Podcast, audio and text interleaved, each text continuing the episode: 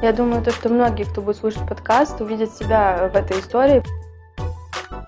Блин, все классно. Я молодец, я работаю, я иду к своим целям, и потом внутри начинает так скрежетать. Я больше была не бизнесменом, а таким проект-менеджером, потому что я придумывала идеи, но не знала, как их реализовать.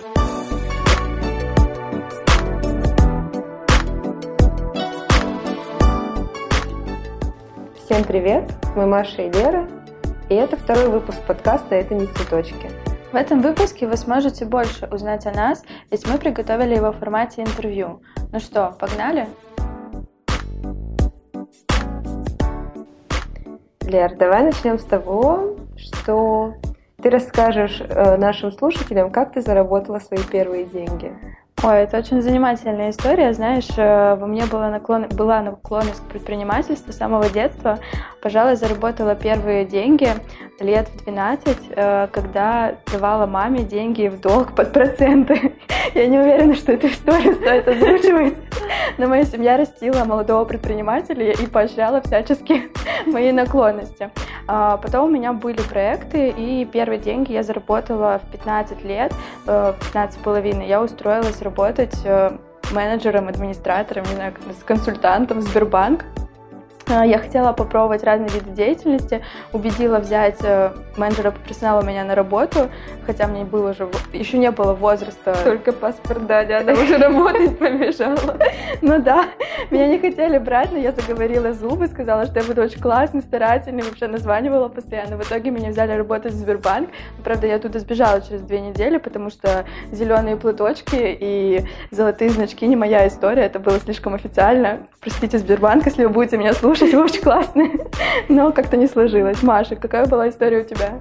Мне кажется, мои родители тоже всячески пытались растить предпринимателя, тем более я из семьи, где все мои родственники, родители владеют собственными бизнесами или малыми бизнесами.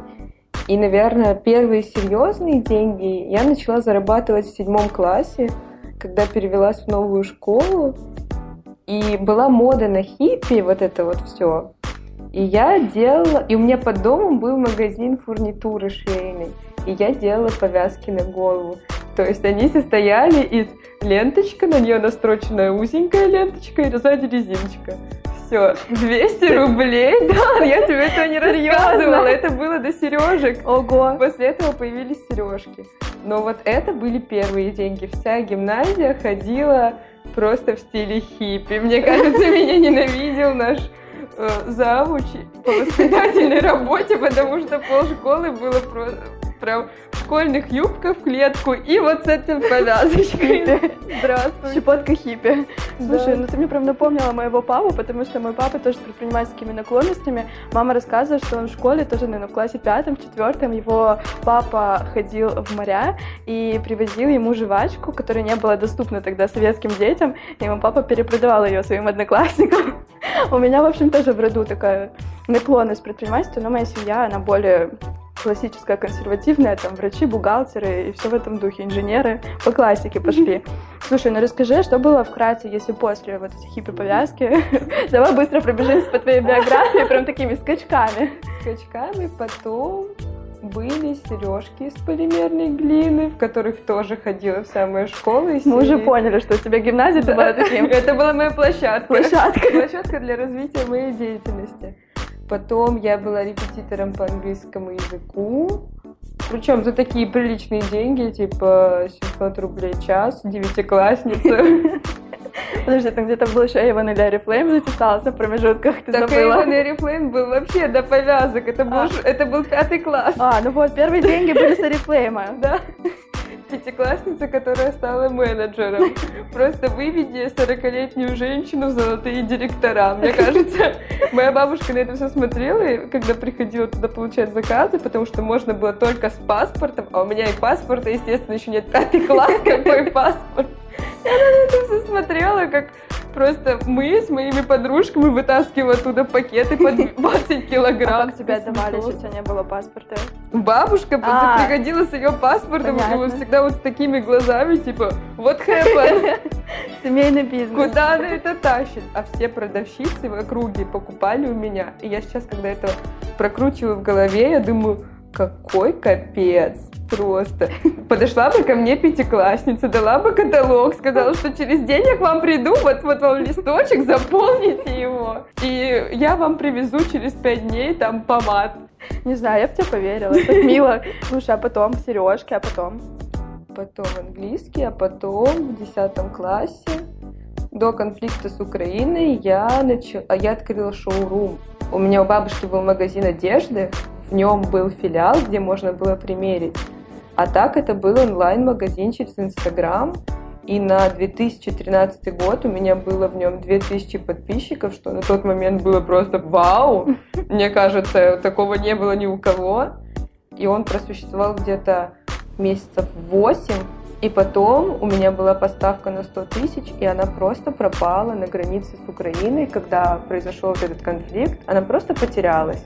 А я, естественно, не знала о том, что вообще что-то страхуется, что-то может потеряться. Вообще наивный ребенок отправил деньги, получил, перепродал. Все просто. Мы фотографировали мою одноклассницу в скверике рядом с моим домом или на фоне двери. Ну, было здорово, но закончилось вот так. Я потеряла деньги, все. Потом были ободки Потом были ободки. Камнями модные, которые я до сих пор умоляю просто вернуть в производство, потому что это то, что я люблю. Ну, посмотрите Да. на аватарку, у меня там ободок горошек, а должен быть ободок с камнями. Ну, Баймаш Федорцова. Придется попросить перерисовать иллюстрацию, добавить чуточку камней. Ну, слушай, интересная история, как мы вообще встретились. У меня первый проект, я больше была не бизнесменом, а таким проект-менеджером, потому что я придумывала идеи, но не знала, как их реализовать. Я человек-идея, маркетинг, упаковка, а вот эти вот все купи-продай немножко не моя история, вот мы и дополняем друг друга. Первый проект я придумала в 11 лет. Я тогда хотела заставить весь двор тоже лепить сережки из полимерной глины. У меня возле дома тоже был магазин с фурнитурой. А, Я пришла покупать маме тогда какую-то ленту или нитки и увидела вот эти замечательные серё... не сережки, а цветочки пластиковые, там бусинки. Я думаю, боже мой, это же будущие сережки.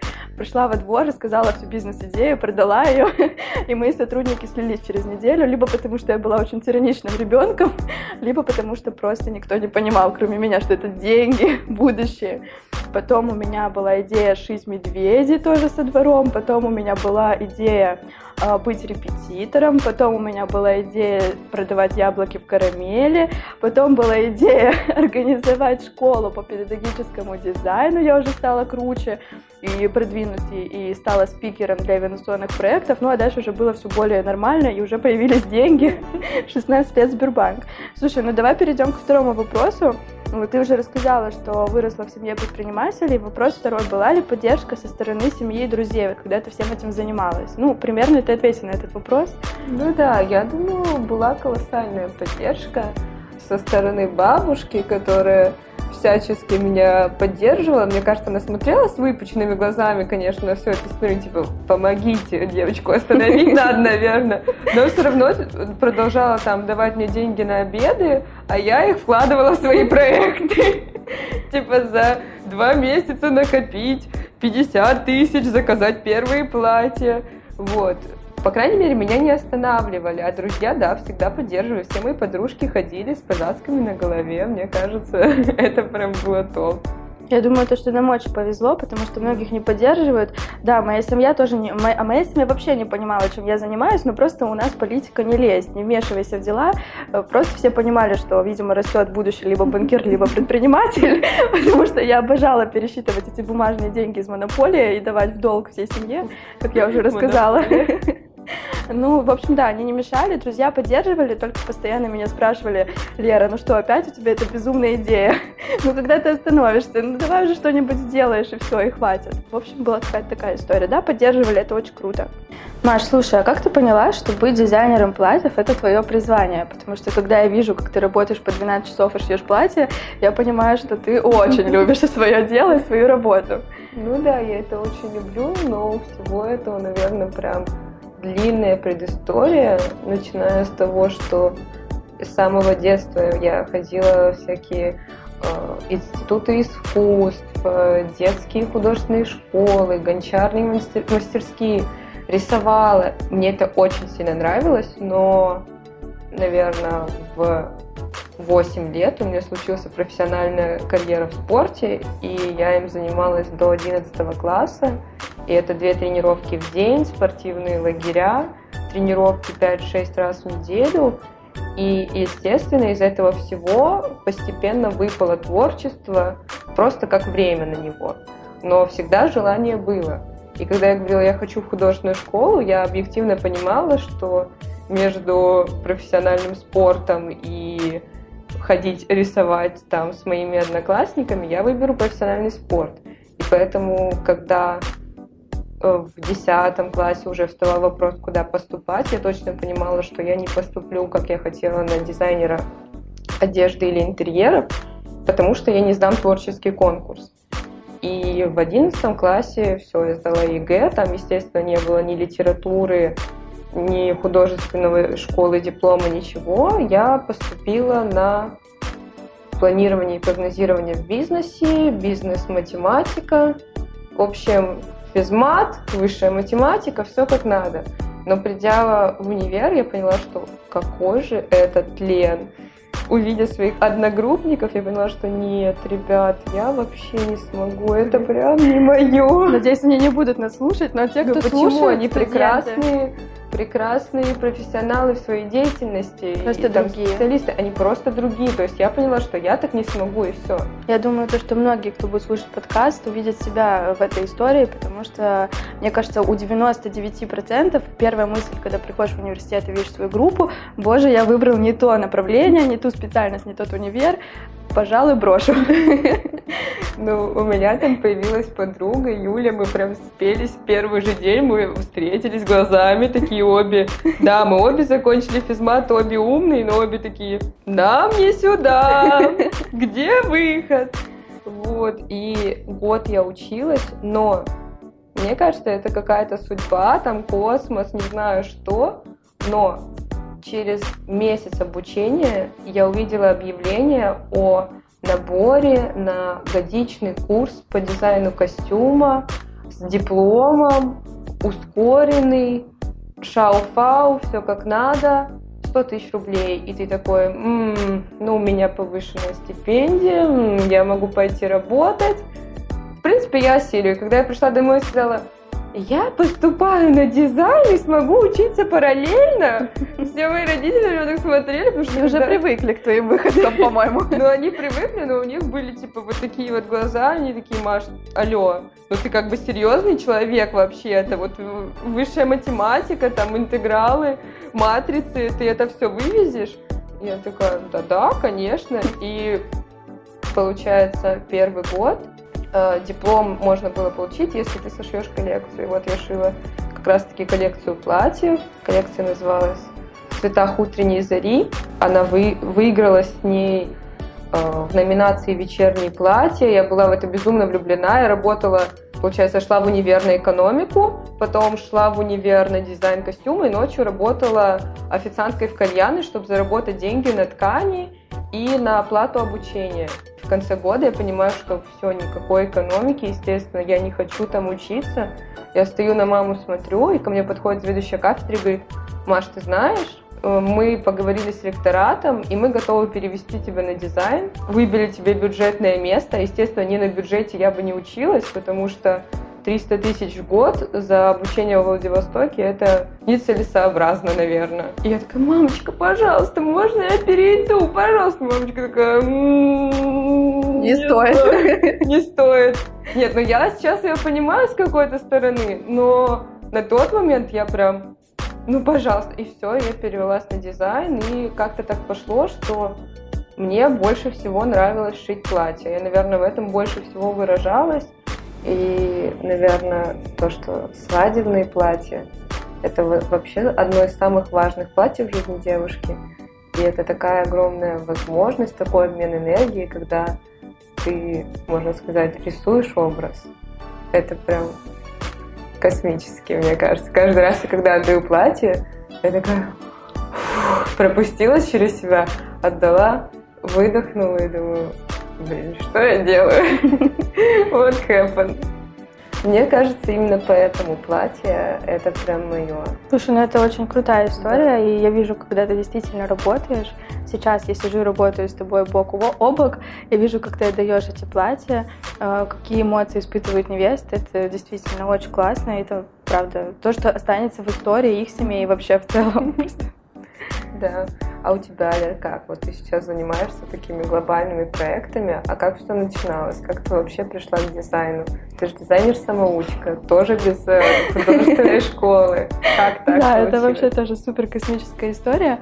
Ну, начну с того же, что и ты, что я с самого детства э, была... Э, я не ходила ни на какие кружки, ни на гончарные, ни на вот эти все там лепки, художественные школы. Моя семья не имела возможности меня никуда отдать, то есть у меня, я уже сказала, мама врач, э, ну, были такие тяжелые достаточно времена, я, то есть, занималась всегда с детства самообразованием. Меня воспитывала отчасти бабушка, мы постоянно сидели, что-то изучали, изучали школьную программу, и поэтому мне это позволило потом тоже закончить физмат, как и тебе. В общем, мы еще раз то есть нашли друг друга.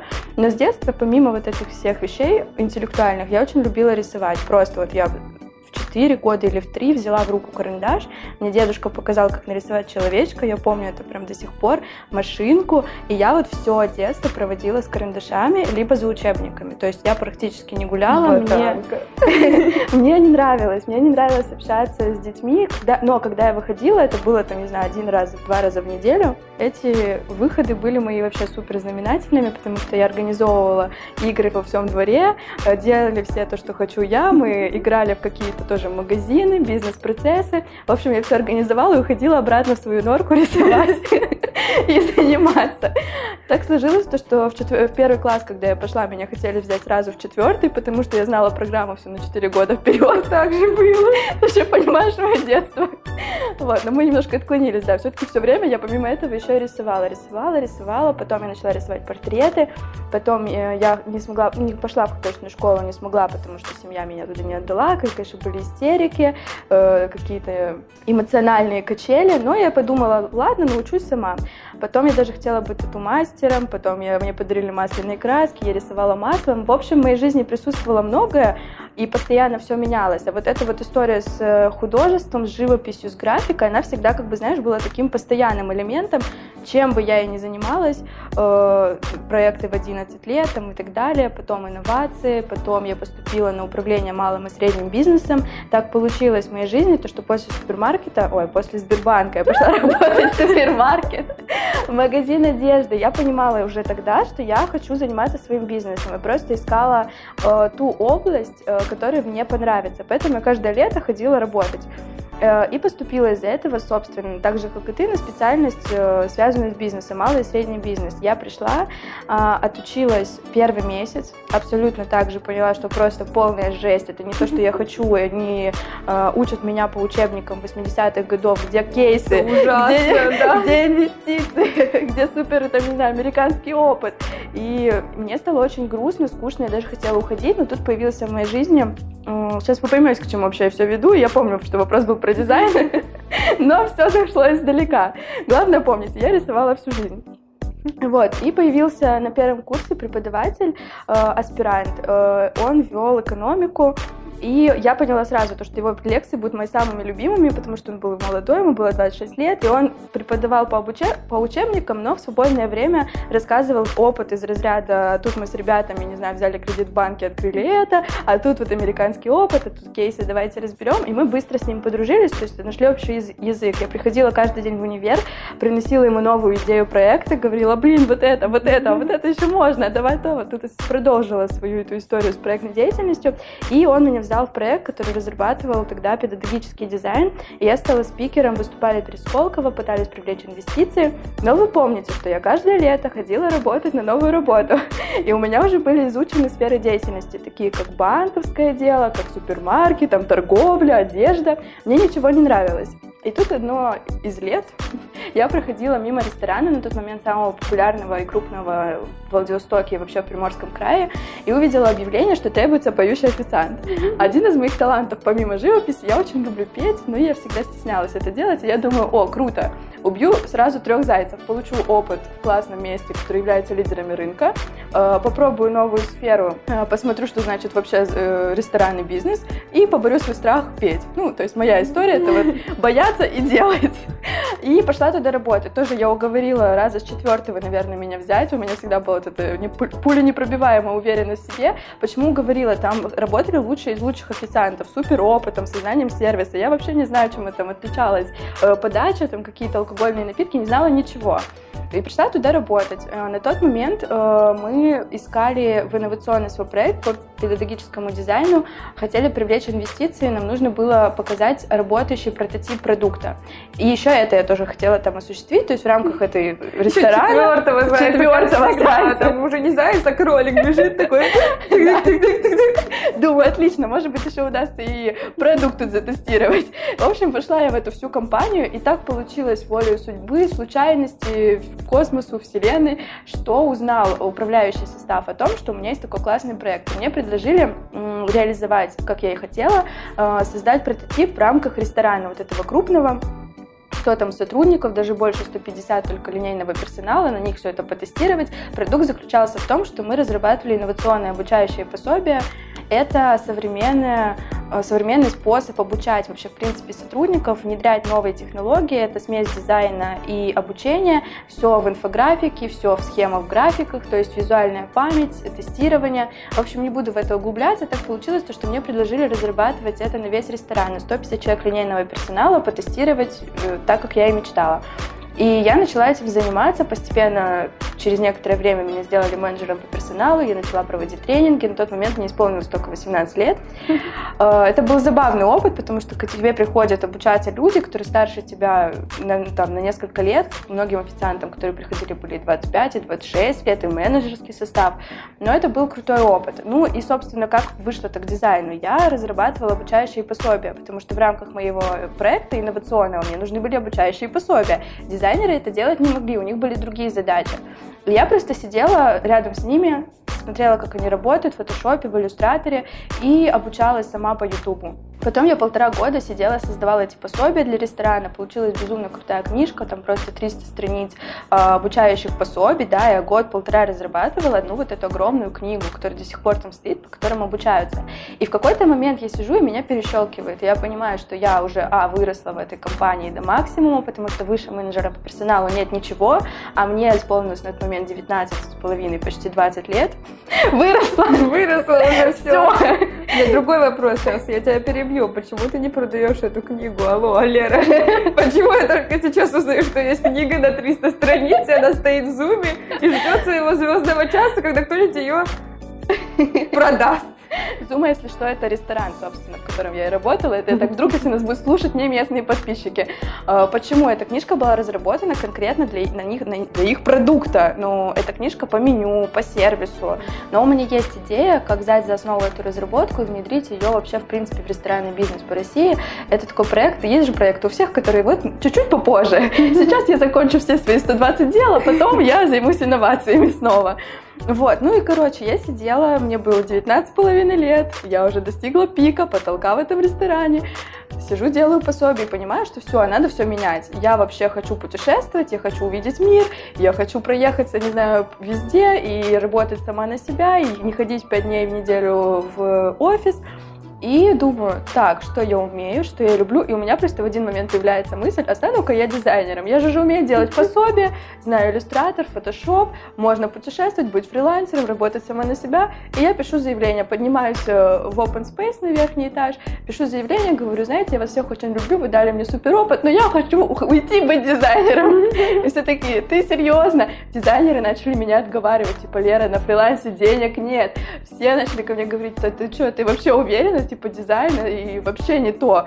Мама пальцем мне возле виска повертела, потому что у меня была стабильная работа, любые пять дней в неделю, любые шесть часов, трудовая книжка, вы понимаете, в 19 лет трудовая книжка, у нас там вообще были супер много привилегий. И я ушла, стала дизайнером. На последнюю зарплату купила графический планшет, и с тех пор, вот уже сейчас три года, три года я как дизайнер создала студию дизайна, пошел бренд-менеджмент, маркетинг, подкасты и еще 120 проектов. Но об этом поговорим позже. Да, расскажем все эти 120 проектов, но поэтапно. Постепенно.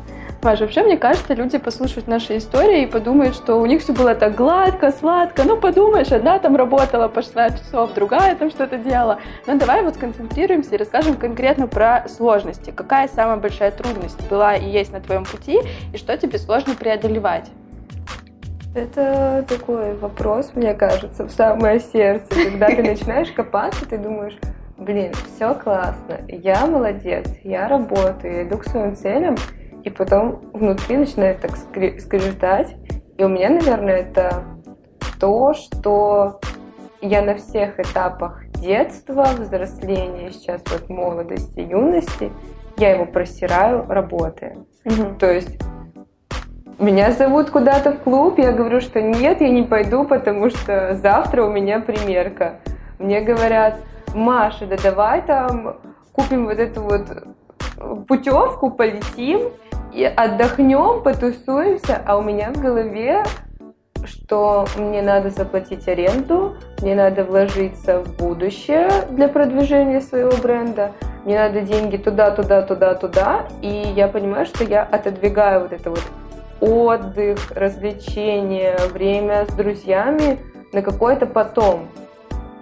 Но потом я также в голове понимаю, что это потом будет лучше, чем, например, если я сейчас погуляю, а потом буду стараться нагнать упущенное. И вот сейчас, в реальном времени, там, когда нам 22-23, за нами интересно наблюдать, потому что мы молодые проекты, мы просто зубами рвем и бежим по лестнице, наверное, со скоростью света. А если это начинать делать в 30, когда ты уже такой, ну, вообще и семью надо, и то надо, и Физически все. уже сложнее, эмоционально, и, и опыт. эмоционально, и ты уже такой, ну, можно и здесь уже свои амбиции подурезать, и там подурезать. Поэтому, наверное, вот это внутренне и психологически сложнее всего осознавать, что нет, Маш, давай выдохни, вдохни и продолжаем дальше ебашить по-другому не получится. Ты же знаешь, что если ты придашь в себе эту мысль, будет не очень хороший исход. Поэтому ты такой взял себя в руки. Нет, я не просираю молодость, я работаю, я стараюсь в какие-то моменты отдыхать, когда это какой-то ключевой момент, или я знаю, что ну все, в принципе, батарейка кончилась, сейчас я усну, выкраивая детали. Лера не будет шевелиться, боясь меня разбудить. Мне кажется, теперь я поняла твой хитрый план, почему ты посадила меня работать рядом с собой. Ты решила, совмещу-ка я дружбу и работу. Да, да, это на самом деле так и есть. Мне от этого очень хорошо, что я не думаю, что я что-то упускаю. Я общаюсь с тобой, ты также по... бежишь по лестнице рядом, мы бежим и переговариваемся. И еще записываем подкаст, да, переговариваемся. Ну, хоть так я не упускаю вот эту вот женскую дружбу, общение, энергетику, потому что так ты такой работает, работает, работает, работает. Все уже поняли, что это не цветочки, все поняли. Хочется Машу взять и увезти, не знаю, куда-то на море. Кстати, мы, ребят, собираемся, да, все-таки на следующей неделе выбраться на море. Первый раз лето прошло, а мы на море. Запишем подкаст оттуда сентябре. Мне кажется, это очень смешно, потому что мы живем у моря, Владивосток это прям вот как бы город у моря, но я ни разу не купалась. Я тебя понимаю. Ну, у меня часть похожие внутренние какие-то состояния, но я не думаю о том, что я что-то э, упускаю, типа молодость. Ты помнишь, я росла вот таким да, ребенком гением. И мне, в принципе, не особо это всегда было интересно. Там тусовки, развлечения. И до сих пор у меня другая внутренняя дилемма. Мне, меня борется во мне вот эти 24 личности, как я говорю. Одна личность хочет создать семью из разряда дом, собаку. Другая личность хочет отправиться в путешествие с рюкзаком автостопом. Другая личность хочет быть бизнес-вумен. Другая хочет заниматься наукой и биологией, химией, какие-то инновации вводить. Действительно, это так и есть. То есть я понимаю, что на каждом моем этом пути я готова и хочу супер ебашить, как ты говоришь, реализоваться, да, то есть если я буду, э, выберу путь автостопщика, путешественника, у меня и там уже есть проект на эту, на эту дорожку, кстати, разработанный, очень классный. Да, там Инстаграм, и сайт для путешественников, и блог, и журнал. Я захочу быть мамой, я знаю, как реализоваться там, в семье. То есть в любом случае всех этих дорог я буду максимально эффективно проживать свое время, но вот есть этот момент, да, самый сложный, это выбрать иногда из всех идей, потому что у нас все-таки 24 часа в сутки, все-таки мы люди пока что, к сожалению. Тоже захотелось поплакать на этом моменте, но да, есть такой момент. Ну, все-таки это не цветочки, это наш выбор, и в любом случае, куда, как бы мы ни пошли, э, в итоге будет круто, потому что если ты нормально делай, нормально будет. Ну Итог да, будет в любом случае всем, крутой. так всем. Мне кажется, да, Лера, это супер круто. Нам нужна рекламная пауза, чтобы поговорить с Машей о том, какие тоже. Я тебя так люблю. Это у нас всегда так происходит. Каждые два часа мы друг друга хвалим. Как оставаться продуктивным на работе? Посадите рядом друга и хвалите друг друга каждые два часа. На самом деле, вот у нас все-таки подкаст, он направлен на женскую аудиторию, женский бизнес. Мы об этом заявили в названии, там в описании. Почему женский и мужской бизнес отличается? Потому что женский, он все-таки про чувства и про эмоции. Я встречаюсь иногда с заказчиками по маркетинговым каким-то там проектам, по консультациям, и у меня много советов из разряда чувствовать, чувствовать продукт, чувствовать шрифт, чувствовать то. Мужчины не понимают этого, и поэтому нам, э, как девочкам, очень важна вот эта эмоциональная часть. Я тебя люблю, мы Да, такие да. Молодцы. Ну, если мужчинам им сложно давать нам эту поддержку, мы можем дать ее друг другу. Поэтому, девочки, лучше коллаборируйте с друг другом. и- Так, но мы при этом не феминистки, и не выступаем Нет, против. нет, нет, нет, у это да. мужчина, Об этом мы поговорим потом, потому что, знаешь, в нашем современном обществе, когда ты сказал, что я не феминистка или я феминистка, это равносильно все, да. Нет, ребят, мы расскажем, и девочки, и мальчики, мы расскажем про свою позицию на этот счет адекватную. Э, Мы и не против, и не за, то есть, ну, как бы везде важна разумность. Но этот выпуск не про феминизм. Давай закончили. шестой вопрос. Какие цели на ближайшее будущее? Я тебя первая спросила. Мой план. Бизнес-план на ближайшие пять лет. Мне кажется, когда я озвучиваю свой план, сначала его продумываю в голове, и такая думаю, «М, да все изи. А потом озвучиваешь А и потом- такой, ой-ой-ой. Да-да-да, когда озвучиваешь, ты такой уже, «Э, а куда деться? Где эвакуация? Ну так все-таки ближе к делу. Маш, план на ближайшие... Давай на ближайшие полгода. Ладно, год, год, на ближайший год. Ну, очень оптимистичный план, как говорит Да, Лера. нам тупой оптимизм. Тупой оптимизм – это запустить коллекцию, каталог коллекции свадебных платьев коммерческий на весь мир. По факту всего ничего. Шил, сфотографировал, разослал. Не надо даже ничего производить. Но когда ты туда закрадываешь жизнь с мужчиной, закрадываешь заказы, которые идут параллельно, Естественно, я еще хочу запустить белье, которое хотела запустить три месяца назад, но количество заказов перевалило через мою голову и вот так покатилось еще вперед В меня. общем, у Маши белье, направление нижнего белья, направление, Свадебных платьев, направление сумок, сумки на Америку. А еще она хочет запустить производство, выйти на всероссийский мировой рынок, выйти на Америку, э, сделать у себя просто армию, посадить людей, которые шьют, и просто одеть в свои наряды весь мир. А еще ободки я прошу ее Да, да, сделать. ободки, дыра, аксессуары хочет очень. Еще параллельно мы хотим записывать подкаст, развивать свои школы, школы направления обучения. Маш, ну что это так? Да, да. Цели на будущее. Да, давай, Валерия, расскажите о своих, пожалуйста. Да, мне попроще в этом смысле. Вот у нас э, в дуэте всегда важен баланс. Знаете, баланс, вот это иньян. Э, Я отвечаю за тупой оптимизм, Маша за реализм. Поэтому она с планами как-то так скромнее. У меня все четко и понятно. Цели на ближайшее будущее. Я хочу сейчас развивать направление обучения, то есть это и оффлайн, и онлайн обучение направление, сделать такую, скажем, школу в потенциале, развить направление бренд-менеджмента, нанять сотрудников, чтобы у меня работало и SMM -агентство, и просто агентство по маркетингу, и направление дизайна. То есть такие три направления, сделать это все стабильным, постоянным бизнесом.